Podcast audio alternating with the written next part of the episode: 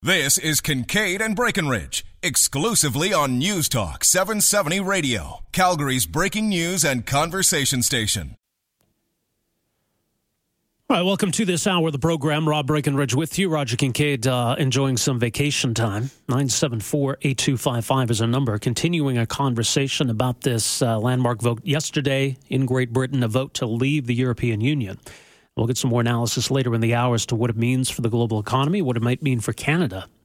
Uh, certainly, some global uncertainty in the short term, and we see that reflected uh, on the markets today, plummeting right across the board, uh, reacting to the to the shock and the impact of this decision. Now, just before we get to our next guest, a couple more clips I, I just wanted to play here. Uh, and this speaks to the continuing fallout from this, not just what's going to happen now in the coming months as Great Britain negotiates its way out of the EU, but what's going to happen in Scotland in particular? This is Nicola Sturgeon, the First Minister of Scotland, speaking earlier today. Let me address the issue of a second independence referendum. The manifesto that the SNP was elected on last month said this The Scottish Parliament should have the right to hold another referendum if there is a significant and material change in the circumstances that prevailed in 2014 such as Scotland being taken out of the EU against our will. Scotland does now face that prospect. It is a significant and material change in circumstances, and it is therefore a statement of the obvious that the option of a second referendum must be on the table, and it is on the table. Clearly, though, there are many discussions to be had before final decisions can be taken. It would not be right to rush to judgment ahead of discussions on how Scotland's result will be responded to by the EU. However, when the Article 50 process is triggered in three months' time, the UK will be on a two-year path to the EU exit door. If Parliament judges that a second referendum is the best or only way to protect our place in Europe, it must have the option to hold one within that timescale. Okay, so uh, a lot of questions about where the UK goes from here, where Europe goes from here, and what it's going to mean. But joining us uh, for some thoughts on what happened yesterday and why it happened, Andrew Apostolou joining us, uh, Labour Party activist, British historian, has also managed human rights campaigns in the Middle East. Andrew, great to have you with us here. Welcome to the program. Thank you. Thank you very much for having me back. Well, it's great um, to talk to you. What, a, what, what, what, a, what a royal mess, if I may say so. And um, we now, as you know, Britain is very proud of the fact that we don't have a constitution a written one, that is. Mm-hmm. Uh, we have an informal constitution we've managed just fine. Now we're finding out that actually it's a little bit inconvenient because we're in completely uncharted territory. We've basically taken a, a leap off a cliff, and that's why the markets are responding the way they are. And the Scottish nationalists, who are a very slippery bunch in my view, uh, are actually secretly, well, not so secretly, I think, rather thrilled with this result. They didn't campaign very vigorously to stay in the EU. Um, they got a majority result in Scotland, which is what they wanted um, and a majority in the UK to leave. So now they can turn around and reopen the whole issue of independence. And as I'm sure you know, Nicola Sturgeon actually lost her majority in the Scottish Parliament a few months ago uh, in, the, in the Scottish elections, and now suddenly her political fortunes have been revived. We're in a very peculiar situation. We could end up in a, a situation where we have the people of Scotland still in the EU in some way, so they're still able to have freedom of movement, which I think is what counts for them um, whereas the people of England would not have freedom of movement in the EU. Um, and so we'd be in a very, very peculiar situation. So um, it's a it's a strange day, and I think you may have seen, Rob, uh, you look online, you'll see people who are being interviewed who voted for leave now saying, oh, I wish I hadn't done it. It's a bit late for that. Uh, yeah, indeed, indeed it is. So, what was this vote about then? What what's what is the great failing well, of the EU? About, that's, that's a great question. So, there was a lot of talk on the BBC last night about people saying, well, it was about kicking the establishment in the pants. It was about immigration. It was about jobs. It was about my community. It was about my mortgage. No, it was about the EU. And I think people did deliberately make a vote on the EU. Of course, a good political campaign and the Leave campaign and a very effective one, a very Donald Trump one in many ways, basically gets people to focus their attention on an issue. And the Remain campaign failed. So a lot of people who are very unhappy about immigration it doesn't have to actually be immigration from the EU. And some of the people they're unhappy about aren't even immigrants. Nonetheless, they were told if you vote leave, we'll solve this problem. That's very effective campaigning. So immigration was a big issue. The economy, oddly enough, was not a big issue. You'd think it was. And if you look actually on the Financial Times today, they have a fascinating graph showing that the parts of the UK that export the most of their GDP and do the most trade with the European Union are the bits that voted to leave.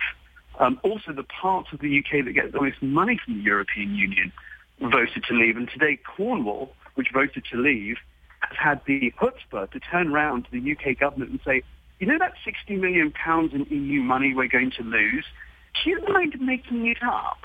And I think the answer from Londoners like myself is going to be no, uh, absolutely not. And again, that's another thing that's happening, which is London voted massively to stay. Um, London is the powerhouse of the UK economy. It's around a quarter of the UK GDP. And London's turning around now and saying, well, why are we subsidising you? So, you know, it was about the EU. Don't anybody tell you it wasn't. But of course, the great thing, you know, political campaigns are all about getting people to vote for you, and you do that in any way you can. And I mean, you just had an election recently in Canada. Um, you know, some people voted for your prime minister because they think he's cool and hunky. Some people didn't because they don't like him being cool and hunky. But you know what? It doesn't matter. If they vote, that's what counts. All right. In terms of uh, the fallout, now already we've seen uh, David Cameron announce his, his resignation or his pending resignation. Uh, we hear there's there's also uh, going to be a leadership challenge, uh, push for non-confidence in Labor leader Jeremy Corbyn. So, uh, who will the consequences of this be, and and who are the leaders now likely to emerge? Well, let me just say that first of all, Cameron has yet again broken a promise. He said that he wouldn't resign after this referendum. He has. He also said he would straight away invoke Article 50 of the Lisbon Treaty to take us out of the EU. He hasn't. And what he's done instead is he's thrown that live hand grenade to his successor because he knows the negotiations will be a, probably a fiasco. The main contenders are uh, an interesting bunch. Um, again, you'll hear a lot of talk about how this is an insurgent campaign, an anti-establishment campaign. Uh, one of the main contenders is a guy called Boris Johnson, who um, went to a public school and a top university, as I did. Um, and then another one, of course, is Michael Gove. Um, both of them are uh, rivals for Cameron. They're the two lead contenders. There are also dark horse contenders, so-called, like Theresa May, who is the Home Secretary, who is uh, the only woman in the race, but um, she has quite a solid base and she's more of a centrist. Um, and then, of course, you do have the possibility that George Osborne, the Chancellor, who was meant to be Cameron's successor, will try and run. But I think it's unlikely. I think he's also going to have to resign. Um, the tone of the campaign was really something quite extraordinary. And to see conservatives going at each other um, with sort of sharp knives in the way that they did rhetorically w- was really extraordinary. Um, and I think the mistake that Jeremy Corbyn, the Labour Party leader, made was he saw this internal civil war happening in the Conservative Party and thought, well, this is just fabulous. Why don't I just sit back and let this happen? Um, and of course, the result of him sitting back was he didn't mobilize the Labour base. He didn't make the argument to Labour voters to why they should turn out for Remain. And as a result, Remain lost the referendum. And by the way, it was a decisive result. Again, one of the things you'll, you'll hear if you listen to the BBC is, oh, it was divisive, oh, it was close. No, no. In a referendum, you just need one vote to win, and they won by over a million votes. It was a very convincing victory, in my view. Well, it was, yeah. Um, I mean, it, it, did seem close for a while. The polls had indicated this would be close. But uh, what's interesting, though, uh, the, it is decisive. The results will stand, and David Cameron made that clear this morning. Uh, but Nigel Farage and, and the Leave campaign, they, they'd been making noise in the lead up to this campaign that if they didn't like the results yesterday, they, they'd push for another referendum. Well, that, that was actually, I think, one of the most worrying things about this. I mean, one of the basic elements of democracy is that you have to be a good loser. And I'm a Labour Party activist. I know lots about being a loser. right. Okay? So you, you just learn to accept that you lost the election. Now, and that's the biggest difference between a real democracy and a non-democracy. In a real democracy, you can lose an election. They don't put you in prison the next day and you just accept the result and get on with your life. And they accept the result and they don't come after you. Um, I think the fact that before this referendum, the Leave campaign was threatening if they didn't win, they'd force another referendum. And then Farage turned around and said, well, there's two million extra voter registrations. The government may have stolen this. This is crazy conspiracy theory politics. Interestingly, that's exactly what the Scottish Nationalists said as well a couple of years ago. They said to us before the Scottish referendum in 2014, um, this is a once-in-a-generation vote. Now they're turning around and saying, oh, we want another vote within two years, uh, which violates the whole notion of another vote. The other problem we've got with that, of course, is if Parliament in London doesn't give them permission to hold that referendum, they'll hold it illegally like Catalonia, or they'll declare UDI. So that, again, um, there, there's a real problem there with, with this kind of undemocratic politics. And we see it, by the way, not too far away from you, to the south of you, with Donald Trump, when he said famously that if he didn't get the nomination, there would be riots. You, you, know, you don't threaten that.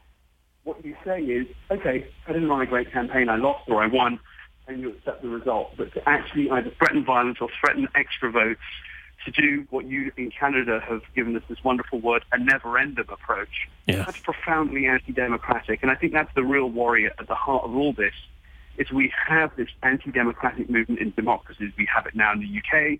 You have it openly in France with Marine Le Pen. You have the thuggery of Donald Trump. Um, it's very worrying. Well, and, and certainly uh, I'm sure Vladimir Putin is, is smiling about this result today as well, isn't he? Oh, he, he's absolutely thrilled. You know, he was very pro-Scottish independence. He hates the European Union. Uh, it's interesting, during the campaign, Boris Johnson actually repeated Putin's propaganda that the EU was responsible for the crisis in Ukraine. Um, and, I, and as I remember thinking at the time when he said that, I thought, well, hang on a minute. The EU is so hopeless they can't organize a single market, but they're so devious they can organize a war in Ukraine. These are very remarkable people. Um, so yes, Putin is very happy, and that should make us worried. Um, Putin and Marine Le Pen were thrilled. Geert Wilders, the racist in Holland, is thrilled. You know, there's a reason why we have the European Union. I mean, I, I don't need to remind you in Canada that we're about to come up to the uh, 100th anniversary of the Battle of the Somme. Um, you know, people got very upset when David Cameron reminded them of this, but he was right. The European Union comes out of the catastrophe of 20th century European politics. It began with things like the coal and steel community when the French and Germans pooled the industries that in those days were the industries of war. I mean, coal and steel look terribly old-fashioned these days, but they were important then. And the idea was, we'll create some kind of joint body, joint trade, political union, so that we're other's throats. And it turns out we're not doing very well with that. And it turns out that a lot of people really want to be at each other's throats. I mean, we now have a war in eastern Ukraine. Russia has just changed borders in Europe by annexing Crimea. And the UK, instead of standing with its European allies um, and being a leader, because a lot of the people in Europe, a lot of the countries in Europe look to the UK because they see the rule of law and democracy as something that we have had continually uh, in the modern era, and they wonder what on earth has happened. So it, it's a very bad day. And I think also the, the, the other problem is this, you know, the Germans don't want to be too dominant. Merkel is very aware of that. But we've just gone and given her even more dominance over the EU, which is going to lead to even more tension within the remaining 27. So yes, Putin is a very happy man today, and I, I think if there's one thing you should try and do every day, it's not put a smile on his face. Yeah, that's probably good advice. Uh, so then, given the, the imperfections of the EU, even the failings of the EU, is it still worth saving? Well, the Europeans are going to have to try and save it because, frankly, without the EU, who knows what Europe will be like. The Europeans, I think, know they can't trust themselves, um, and that's the whole reason for the structure. They're going to try. The biggest problem they've got is actually not the EU, and this is again, one of the things in the campaign that was so odd, the way people spoke past each other. Um, the biggest problem in the EU is actually the Eurozone, which fortunately Britain is not a member of. And, you know, bless Gordon Brown, he wasn't a great prime minister, but he was a good chancellor and he kept us out of the Euro. Um, the Euro is throttling the economies of Southern Europe and France, um, but it's good for the German economy. So the real question now is, you know, are they going to do something about the Euro? Um, because otherwise you've got a third Greek bailout on the way um, you have a possible need for a bailout uh, in Italy. And part of the problem we've got is given the financial market turmoil that we in Britain, I'm so sorry to say this to all of you, um, have created quite um, this could lead to an earlier than anticipated global recession. You know, the, the world economy goes through cycles. People were saying we're due for a recession in the next few years. We, we may have brought on a little on the early side. I'm terribly sorry. And I know you in Canada have suffered from the drop in oil prices, and we may have just made that a little bit worse. My apologies. Um, and so, you know, the EU is going to be an even deeper crisis without the UK. Um, plus, I think the other thing is this. You know, what we're saying to the Europeans, this, is, this was the contradiction at the heart of the Leave campaign, and it's a contradiction at the heart of all nationalism, because Leave is really English nationalism. Um, it was a bit like going home to your wife and saying, I hate you. Being married to you is like being shackled to a corpse, which is a phrase Boris Johnson used. Um, you've destroyed my life. I've got no freedom with you. I can't wait to get out of this horrible marriage. Oh, and darling, can we have a slow, civilized divorce? I wouldn't try that at home if I were you or any of your listeners. No. Um, but that's basically what we're saying now. And I think the Europeans are going to turn around and say, no, get out. Just pack your stuff. Don't worry. I'll feed the dog. I'll look after the kids. Just get out. Um, and so we're going to have a rushed, uh, you know, already Boris Johnson and the others are saying, we'll take our sweet time over this. Europeans won't allow that. They'll rush to push us out the door. That means more volatility, weaker growth, um, very bad for you in Canada, of course, lower oil prices, lower commodity prices, etc. Indeed. Well, just one last question for you, Andrew. Um, what, what, does this tell us about the rise of, of nationalism in UK politics, or, or even the rise of the, the far right in British politics? Well, it's a very interesting question. I think in terms of the far right, it shows how far right, and in this case it was UKIP, is able to hijack mainstream politics. Um, and you know, for all the talk about how Nigel Farage is not formally part of the Leave campaign, he was its informal leader and everybody knew it and they made very little effort to distance themselves from him. They were happy to let him say outrageous things and do outrageous things, take the benefit of the votes and then say, I didn't quite like that. Um, in terms of nationalism, I think it just shows English nationalism is there. Um, the English have been very quiet for a very long time.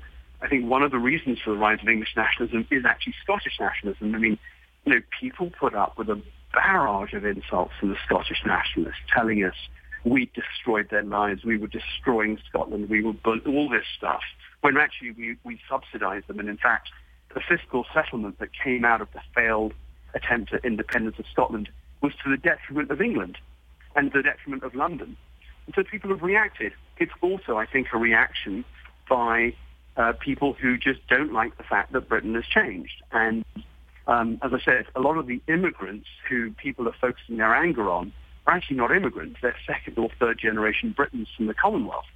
Um, but, you know, they are very hostile. And I, I think one of the most interesting things I found in this campaign was how members of my family, and we're originally immigrants to the UK from Cyprus, um, this brought out memories of what had happened to them in the past. My, my mother's family's been there since the 1930s. She's been there a really long time. Mm-hmm. And um, she remembered how in, in the 40s, and, and her father had been in the army in the war, people would walk up to her and her family on the street. Um, they would hear them speaking Greek, and they would say, why don't you go back to your country? Um, and it brought back those memories. So it's interesting, London, which has a very large ethnic minority population, voted massively to remain. Um, because I think there's a really strong feeling that, you know, after they've gone after the Polish plumbers, it'll be the Jamaicans and uh, the Cypriots and the Asians next. So it's it's it's very unpleasant, and you know, mainstream politicians need to have an answer. We need to be able to take on these issues. I don't believe actually that that means that the Labour Party, for example, has to advocate for anti-immigrant racist policies. I think that's a really stupid, cheap trick. Um, but we've got to be able to address this issue and say to people, we understand your concern. We will do something about the impact on your community of immigration. And in some cases, we may need to say to our voters, sorry, that's just the way it is. We have immigration in this country. I mean, you have that in Canada. You have immigration in Canada. You will always have people who are hostile, but it's the job of politicians to make those explanations. And I'm sorry to say that if we don't do that, if we can't do that, if we can't fight back, if we can't make those arguments, you will have politics dominated by people like Nigel Farage, Marine Le Pen, or Donald Trump. We'll leave it there. Andrew, fantastic insight. Thank you so much for joining us here. Really appreciate this. Lovely to speak to you. Best to everybody. Take care. All right, take care. Andrew Apostolou, a British historian, uh, Labour Party activist as well. Uh, we got to take a break here. We're going to come back. Uh, a lot more still to come uh, on the Brexit vote and the fallout. It's Kingkade and Breckenridge on News Talk 770.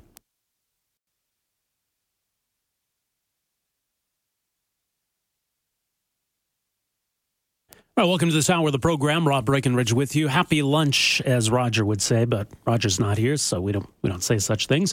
974-8255 is our telephone number. You can text us 770 770. Uh, yeah, Roger will be back. Um, well, he's not here next week either, so whenever after that is. Uh, later in this hour, we're going to hear from Tyler King. He's a columnist with Fort McMurray today. A very controversial move this week by Wood Buffalo Council, the mayor and, and councilors uh, approving themselves a pay raise for some councilors. Uh, and even for the mayor, it's a pretty significant pay raise. Uh, and this is all uh, because of, I guess, all the additional work some of them are going to be doing, the rebuilding of Fort McMurray. But I'll tell you, a lot of people are going to be doing a lot to rebuild Fort McMurray. A lot of people have already done a lot for that community and not necessarily getting a whole lot of money for it. And so th- this decision has really rubbed a lot of people the wrong way, including uh, Tyler. Had a pretty scathing piece uh, for Fort McMurray today. He'll join us after twelve thirty. Uh, we're uh, watching for word out of Lethbridge. A judge will pass down sentence today on David and Colette Stephan, who, of course, were convicted of failing to provide the necessaries of life. Know, someone texted earlier and said, "Why are we saying necessaries, not necessities?" Um, look, I don't know. That's how it's how it is in the criminal code. That's what the charge is called: failing to provide the necessaries of life concerning the death of their 19-year-old, or rather 19-month-old son Ezekiel, who died uh, from bacterial meningitis in 2012. And uh, of course, that, that conviction was premised on the evidence presented in court, which indicated that these parents did not get the medical attention that Ezekiel needed. Well, not until it was too late, anyway, and instead relied on natural and naturopathic and homeopathic remedies. So, sentencing arguments were heard yesterday, and it did get pretty emotional at times. Uh, some disagreements uh, between the, the Crown and the defense as to what is relevant in terms of these these arguments and what the sentence ought to be. What was admitted as evidence, by the way, and we talked about it earlier in the week, uh, the interview the parents gave, or I guess David gave, at an anti-vaccine movie being screened in Calgary earlier this week, and how it really showed a lack of remorse. And to me, that's what stands out here. Just there, there's no accountability here. There's a real lack of remorse. Although certainly Colette Stephan was was very emotional on the stand yesterday. Uh, Reid Fiest with Global National was there taking it all in yesterday and joins us on, on the line here today. Reid, thanks for joining us.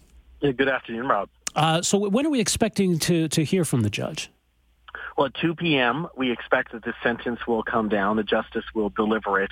Uh, like you say, uh, there was day one of this hearing yesterday, and it was a marathon day. It went for over 12 hours. Uh, yeah. and a lot of debating, uh, as you touched on, and what was admissible from the defense side. The defense wanted to submit letters that uh, random people had just either emailed or Facebooked in, and, and the judge said that that really wasn't relevant. Uh, that you know the only thing he would accept would be letters from people that actually knew the couple, or uh, you know, or anything that they had said. Uh, since their conviction. And as you said, uh, they did enter uh, that video of uh, that interview in, uh, despite uh, defense's arguments that said it, it shouldn't have been put into evidence. Uh, the judge did touch on something you just touched on as well, that remorse side. Yeah. And um, while he's not certain he feels the sentence the Crown wants, which would be three to four and a half years in jail, the maximum is five. The defense wants nothing, but uh, the justice said that he still doesn't feel that this couple has, has shown remorse, um, despite what Colette said yesterday in terms of if she could do anything to have Ezekiel back, she would turn back the clock, but she didn't specify that would have meant taking him to the hospital sooner. Right. Now, yeah, it was interesting from what I was reading that you get the sense that maybe the judge doesn't want to send them to prison, that maybe he's looking for a, a reason not to, which is, you know, that, that comment that, you know, I want to see some remorse from you too. But did the judge give any indication about w- where he's leaning here? Well, I think uh, he's in a tough spot, and I think you described it right, Rob. Um, I feel like he, he doesn't think that that time to three and four and a half years is appropriate. You know, keep in mind they have three other children, and that was definitely touched on yesterday. What will be the impact on this family, these other children, if if the parents go to jail, and for how long? But uh, I think you know the Crown is, is definitely uh, you know, sure on its request that he they there needs to be a deterrent mm-hmm. um, and and and set an example, and, and that the, this couple should go to jail. But where that will all land uh, is is up to him, and it's not entirely clear. You know, is there an option that perhaps the sentence could be served on weekends? Is there? If not, uh, maybe you don't serve it concurrently. So one maybe were to go to jail for a time, maybe the other uh, would as well. Um, that can be decided, uh, but uh, the sentence itself, we understand, will be the same for, for both of them uh, because they were, jointly convicted. Oh, okay. Well, yeah, that was something I was wondering about because it, it almost seems as though there, there's a case to be made for treating them separately, but they were jointly convicted. Uh, you, you see real emotion from from Colette, and I mean, you saw it again yesterday. Uh, with David, it's it's weird, and even just watching that interview earlier in the week, it just seems so robotic, so detached from it all. It's it's very strange. Yeah, and and that's definitely something the Crown touched on yesterday. You know that he has definitely been the spokesperson mm-hmm. specifically with that video. But you know the Crown also said for, for the most part, David sometimes was away, and, and Colette was, you know, the children's primary caregiver. So while she may not have been as vocal you know, uh, in some of these interviews or uh, or along the way, that she had an equally important role in, in terms of the parenting of Ezekiel and the responsibility, you know, that the courts have now thought that they, they didn't take, um, you know, seriously and, and why they've been convicted of this of this charge. Right. Yeah. Colette was the one who went to the naturopath, for example, right? right? Yeah. For sure. Yeah, and call and called them as well. So I mean, it's but you know, on the flip side, there are lots of people here, you know, supportive of, of this family still. Their family is here. There's probably 20 to 30 people in court and then just outside of it yesterday. We're expecting a bit of a rally for the family to start in the next 15 minutes. Um, they've asked for people to wear white shirts and jeans. We're seeing a couple of them starting to assemble on the courthouse steps.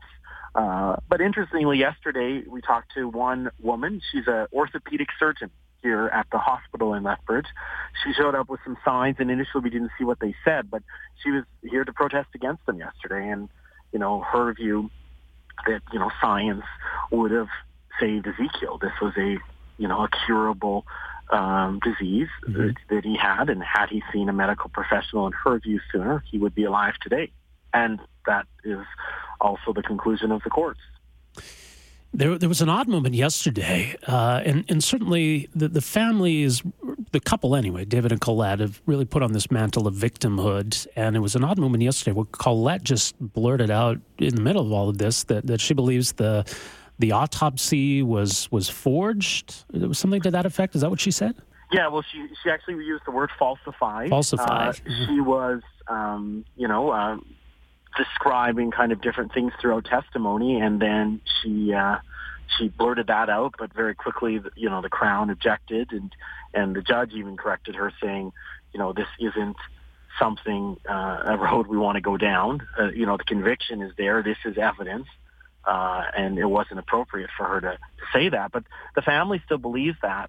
They, you know, they don't believe that Ezekiel was uh, was uh, brain dead um, before the EMS arrived. When his when his parents finally uh, were driving him to a hospital, there he was having medical problems. They phoned EMS, and uh, an ambulance arrived. Now, granted, that ambulance apparently didn't have the correct breathing uh, equipment. Uh, spec- specifically for a child, and they admitted that in testimony. But um, the uh, medical examiner later determined that, that Ezekiel was brain dead before the EM, EMS and EMTs arrived, and so that's where their argument lies.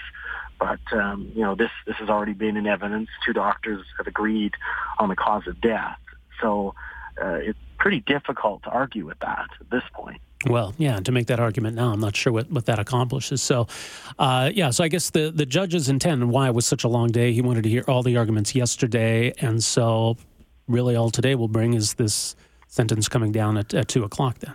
Yeah, and and what prolonged it yesterday was a lot of the fighting about what was admissible. The defense, um, you know, def- definitely wanted, uh, you know, it called witnesses, despite it, you know, the trial already being done, which they're allowed to do. But, you know, it, it, he definitely reiterated a lot of what had already been put into evidence, and, and the justice uh, definitely made that clear. You know that the court had already heard a lot of this. It was already on record. It didn't need to be heard again but uh, you know, it was something that they um, he wanted to say with with the supporters in the courtroom. It appeared. All right. Well, we'll uh, find out uh, soon enough. Uh, Reid, thanks for the update. Appreciate this. No worries. All right. Reid Fiest uh, with Global National has been covering uh, this case. I was there yesterday, a long day of, of uh, arguments, and uh, will be uh, reporting today as well. Sentence comes down at 2 o'clock this afternoon, we are told. Uh, but as uh, Reid said, supporters of uh, the the Stephans are already gathering outside the courtroom in, in Lethbridge, and uh, I'm sure it'll be quite a reaction, uh, regardless of what the sentence is. They're, they're not going to walk away scot free. Clearly, right? They're they're convicted of this charge, and it's a charge that carries a maximum of five years in jail. Uh, there is the possibility that they could lose custody of their children. There is the possibility that they will do time in jail. The Crown is asking for three and a half to four years again, you kind of got that sense from the judge that maybe he just as soon not come down that hard on them. And maybe he was looking for a reason not to, but they're, they're really not giving him a reason not to. They're, they're not taking accountability, they're not showing remorse. Uh, and frankly, it seems that if they do it all over again, they would do things exactly the same. And that's, that's frightening and that's concerning. So I, you know, you do need to send a message. That's part of the, the sentencing is what's appropriate in this case and what's the message is sending to the community about this crime and how we view it as a society. So we'll find out at 2 o'clock. 974 8255 is a number. We'll come back. Uh, we can talk more about this case. Had a lot to talk about today, obviously, so we can get to some other issues here as well. This is Kingkade and Breckenridge on News Talk 770. Roger Kingkade and Rob Breckenridge, weekdays starting at 9:30 a.m. on News Talk 770 Calgary.